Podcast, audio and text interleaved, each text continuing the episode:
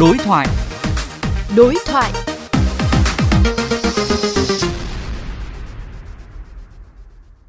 Thưa quý vị, những ngày qua, liên tục các cơn bão đổ bộ vào nước ta gây mưa to, ngập lụt ở các tỉnh miền Trung cũng như gây ảnh hưởng gián tiếp đến các địa phương khác.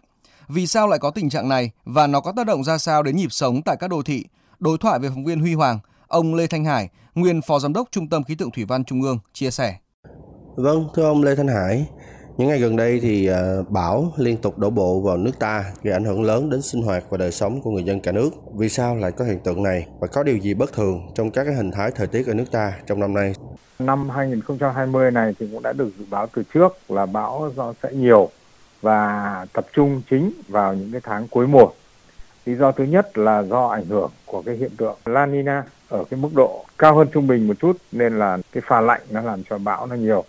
Cái điểm ảnh hưởng thứ hai là mùa mưa năm nay nó sẽ kết thúc muộn hơn và không khí lạnh cũng sẽ về sớm hơn. Tất cả những yếu tố đấy nó tạo nên giải tụ nhiệt đới, vắt ngang qua trung bộ và nó hoạt động mạnh lên. Nó sẽ liên tiếp sinh ra các cái vùng thấp, rồi áp thấp nhiệt đới, rồi các cơn bão Việc bão liên tục xuất hiện và đổ bộ như vậy gây ảnh hưởng ra sao đến nhịp sinh hoạt của người dân tại các đô thị lớn như Hà Nội và Thành phố Hồ Chí Minh và người dân cần làm gì để đảm bảo an toàn cho mình nhưng không bị gián đoạn các hoạt động thường nhật ạ? Thành phố Hồ Chí Minh là cái nơi tuy đằng xa các khu vực bão đổ bộ, nhưng mà thành phố Hồ Chí Minh có ảnh hưởng gián tiếp của các cơn bão. Cái gió mùa Tây Nam nó hoạt động mạnh hơn và nó gây ra cái mưa rào và rông thường hay xảy ra vào các buổi chiều và buổi tối. Vì vậy mà cái nguy cơ ngập lụt đô thị tại thành phố Hồ Chí Minh là rất lớn.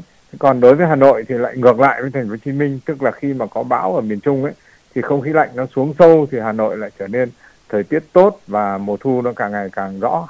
Và để tránh được các cái rủi ro thì theo chúng tôi có lẽ là phải cập nhật thường xuyên các cái bản tin dự báo thời tiết của các cơ quan à, dự báo khí tượng trên các cái kênh sóng của VV Giao thông cũng như là các cái kênh sóng của Đài Tiếng Nói Việt Nam.